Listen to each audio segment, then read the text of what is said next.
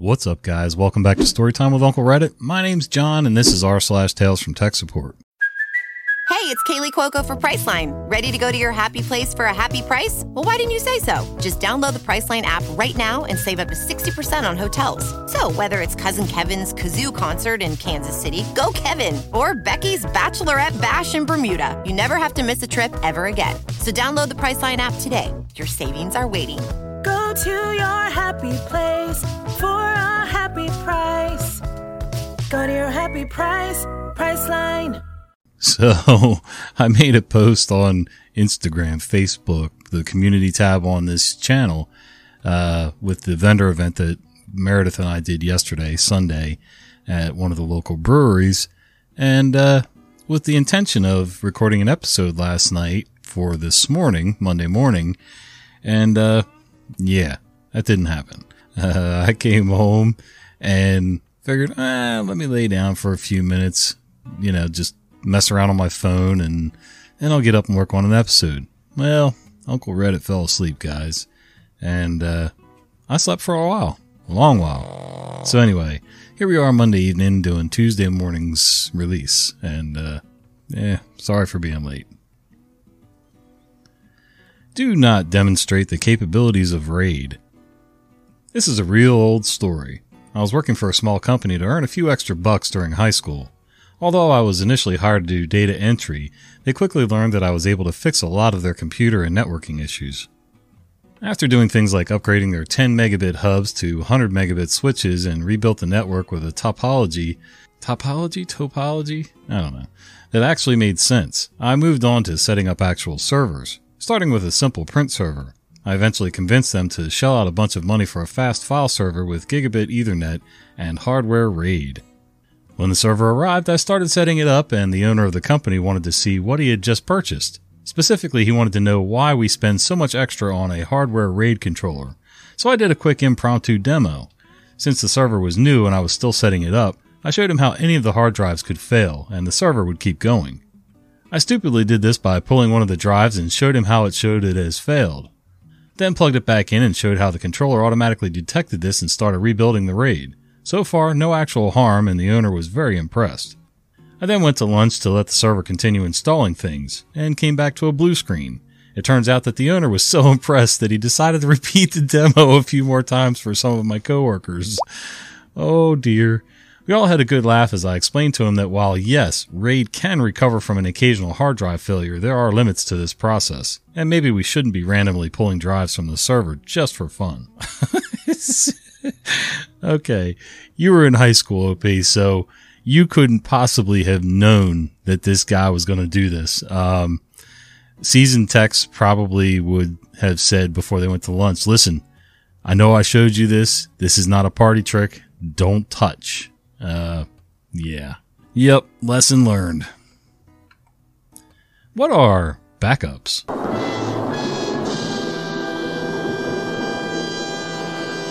This one's almost 20 years ago now, 2004 or 2005. My smallest customer, the owner, a guy and his laptop, his admin, secretary, bookkeeper, a woman, and her PC and the server. More CPUs than heartbeats in that organization. The IT nuclear family. We should note here that this was the first and only small business server installation that I ever did. This becomes important later. So I do the installation of all three systems, built their AD and group policies out, and spent the afternoon showing the admin how she should get the backup tapes in and out of the server and which tapes go when so they had a backup rotation. Fast forward about a year, she calls me up and starts with, Hey, I think I messed up. I just accidentally deleted our QuickBooks file off the server. No problem, I'm thinking. It's 8:30 a.m. We'll just pop in yesterday's tape since there's no recycle bin for deleted network files. So I ask her to grab yesterday's backup tape, to which she responds, Tape? Is that the thingy that sticks out of the front of the server? In that moment, I realized that A, she had never pushed the tape into the server. oh my god. So B, there wasn't a single backup of my customer's data anywhere. Oh crap. Now in a not minor panic about what smells like a business ending loss of data and probable lawsuit on the horizon, I tried to keep my cool while I drove over to the customer's site. I checked the server and confirmed that no backup has been run since I was there to do the installation a year prior. I cast about for a solution, and in that moment the gods smiled upon me. Took me about a half hour to realize it, but Small Business Server is the only flavor of Windows Server 2003 to pre-configure volume shadow copy out of the box. I just had to go to the drive, access the shadow copy, and restore their entire bookkeeping system. I wrote out all the procedures for backups in email to cover my butt should that ever happen again, but I never have forgotten the sound of that bullet whizzing past me. Still the luckiest moment of my career, even almost 20 years later. I've never worked with tapes. That was a little bit, well, I guess it was before my time, or maybe there were still some companies using tape backups when I started playing around with any kind of technology, but I never saw it. But there were people still using the old A drive, the hard, I say the hard floppies, uh, the, the, what were they? Three and a quarter or whatever. I don't know. Not the five and a quarter big floppies that were actually floppy, like the little cassette ones. And, uh, yeah, I showed a lady how to, you know, back up her word processing files on the, that little drive. And, uh, Evidently, she didn't realize I was actually clicking it in and that there was an eject button to get it back out. And uh, she would just slide it in there. I don't know how she was saving the files because it darn sure didn't show that there was a disk in there, but I don't know. People are uh, people are weird. hmm Another tale of missing backups. Wow. Back in the day, I was tech support and system administration at a university. As more and more students started showing up with laptops, this was the early 2000s, I had some interesting encounters. I was in our student computer lab one day, and a student walked up to me with a laptop and asked if I could help with something. Sure, no problem. That's what I'm here for. She explained that she had installed Linux on her laptop just for fun. She had experimented using it, and while it was kind of fun, she now wanted to return her laptop to the original configuration. I don't remember which version of Windows she needed, but I got a really bad feeling about it. I asked if she had done a dual boot install. I got back a blank stare. I asked her to describe how she installed Linux. It was easy. She burned a CD from an ISO file she downloaded, booted her laptop from the CD, followed the prompts. It was easy peasy. I think I had her boot up and check the partition table to see if there were any NTFS or FAT partitions. Nope. It was a nice clean Linux install. I explained that she had partitioned and overwritten her entire hard drive, and please tell me you made a backup of your laptop before you did this Linux install, because your files are gone. Of course, it turned out she didn't have any backup of her Windows stuff. I spent some time having her try to remember what files she might have had that were important. I was kind of hoping she could just reinstall Windows and pretend she had a new laptop. She had lost some project files for a class she was taking. I recommended talking to her professor right away. Explain what happened, throw yourself on their mercy. Maybe you'll get some extra time or something. She was very upset. Who wouldn't be? And went off to talk to her professor. I don't know how things shook out. I'm guessing she was able to work it out with the professor. So I actually came close to doing this once. I was taking a uh, computer hardware class in 2005, and uh, just for giggles, you know, trying to see if I kind of wanted to go more of a tech direction or stay beating my body up doing carpentry. Anyway, as an adult, non-traditional returning student kind of deal in the community college, uh, even in night classes, I was surrounded by people who were much, much younger than me. I had this guy sitting next to me who was maybe 18. He looked like he was about 15, but I think he was about 18. And you know, we would we would shoot the breeze. I had practical life experience. This kid could do whatever on a computer at the time. He always brought his laptop in, and I always used the classroom computer that was on you know the class network. And one day he convinced me to bring my laptop in, and he said that I should you know try playing around with Linux. I said, well, I don't, I don't want to mess with my system, you know. And he said, oh, no, no, you just do a dual boot. And he, you know, went through the spiel and he's watching me set it up and he caught me just as I was about to do what this lady did. A very clean install of Linux. Uh, what was it? Ubuntu, I guess, was what it was. And, uh, yeah. So now I am very cautious when I go to do anything like that. Really awkward support session. For a little while, I tried a side gig doing anything I was asked for. The kind of work that if it came through as a ticket in a regular job would be immediately request denied. It never came to much, and I didn't have the motivation to work for myself. But after very suddenly losing my job, it was much better to stay self employed rather than unemployed for my CV. So I had a few appointments teaching retirees how to use an email client and save address books for their folk band and family, attach photos, that sort of thing. Painfully slow and repetitive, but still satisfying to see these people with long successful careers behind them, never needing to use a computer, take an interest and delve in. People who would never get into it without some entry level guidance. The family IT person, I've just realized that people go to when they can't print off a recipe, but paid. It was a change of pace from the usual IT work. Glacial, but it was fruitful for all. And then there was Client. Client was an owner of a number of local businesses, successful ones too. Bars and pubs I'd been to a few times myself. So we discuss rates and arrange some visits. I wonder what kind of questions I'm going to get from him and hope I'm going to be able to cover them. Could it be some financial or business management app I had no clue about?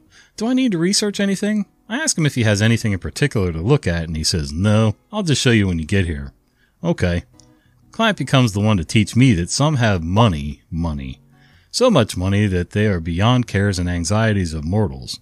They are above the clouds. It's a different world with different rules. So I arrive at his office, and led up by a member of staff, asked if I want a coffee or anything, and told client will be with me shortly. They made some kind of friendly, gentle joke about client needing heavy hand holding, so he'll be glad to see me.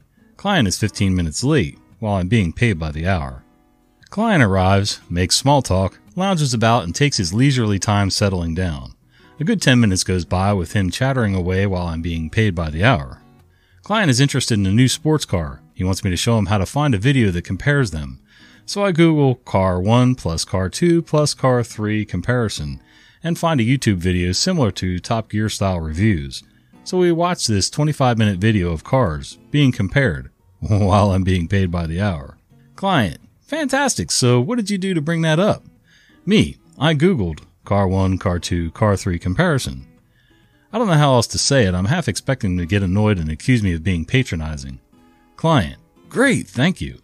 I can almost see him forgetting everything I've just said before my eyes. The staff member's light joke comes back to me. Were they trying to warn me? We make conversation about cars. I try to keep up with. I don't drive and have zero interest in them, but for a good while I'm like, yay, cars, while I'm being paid by the hour. Me, so is there anything else you'd like to look at today? Client, yes, can we look at my emails? Me, of course. Some actual IT work? What's wrong with them? Client, I've got so many of them. And so he has. 8,000 plus unread emails. Oh, that's nothing. So we start to go through them, one by one, while I'm being paid by the hour. I believe this is a common IT person trait. Depending on the material we do not read, we skim. There's only so many articles written by Microsoft MVPs rushing to be in the first 100 to publish a thousand word post describing where the F they moved it to this time for people trying to figure out how to achieve the most basic task in the latest version of Windows before we learn to skip the first three paragraphs. We train our eyes to ignore the, hi, my name is no one cares. I've been in the business for no one cares years. Here's a list of my no one cares qualifications. In this article, we will, and go straight for the first mention of anything relevant. My eyes will drop to the lower third of the screen and start scrolling for actions. As so. Blah blah blah, waffle waffle, blah blah blah. I'm not reading that whole screen. And navigate to. This is how I function. This is how I need to operate. This is how I stay sane. Every deity help me. Client is going to read each and every email, one by one, word by word, while I'm being paid by the hour. And he does. Not being an IT person, he reads every single word, slowly. He sat right next to me and asking for my help sorting them. So the implicit agreement is I'm privy to the content and I'm reading them too. And whether I want to or not, I speed read through each in the blink of an eye, getting the gist and wait for him to catch up.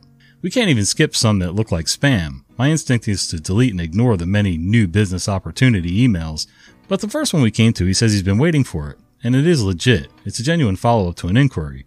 And so we continue, mail by mail, while I'm being paid by the hour. And this is how I come to learn client uses his business email address for personal use also. He opens his next email, and in the time it takes for lightning to strike, I've read an extremely personal, emotionally graphic post breakup message from his ex. I wait, counting the seconds for the thunderclap to follow, ready to apologize and make a hurried, hopefully still paid, exit. Client reads the entire email in silence. Client moves on to the next, and the next. Client. You know, it's really hard finding what I want through all this. There's just so many, and it's a pain trying to find them again once I've been through them already.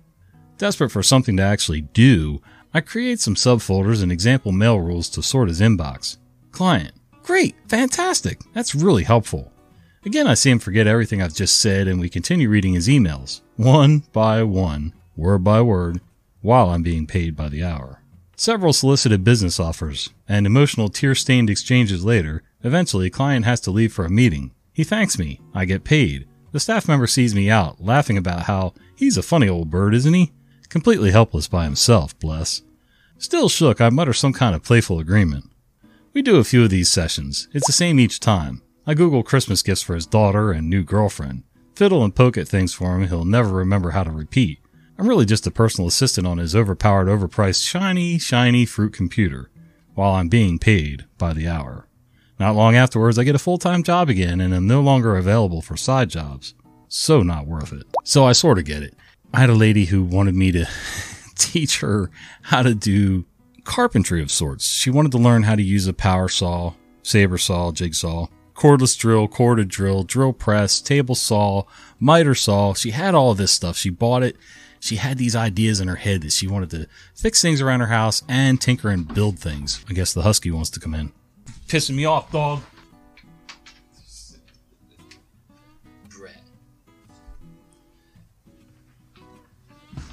All right, now that the dog's in, not banging on my door.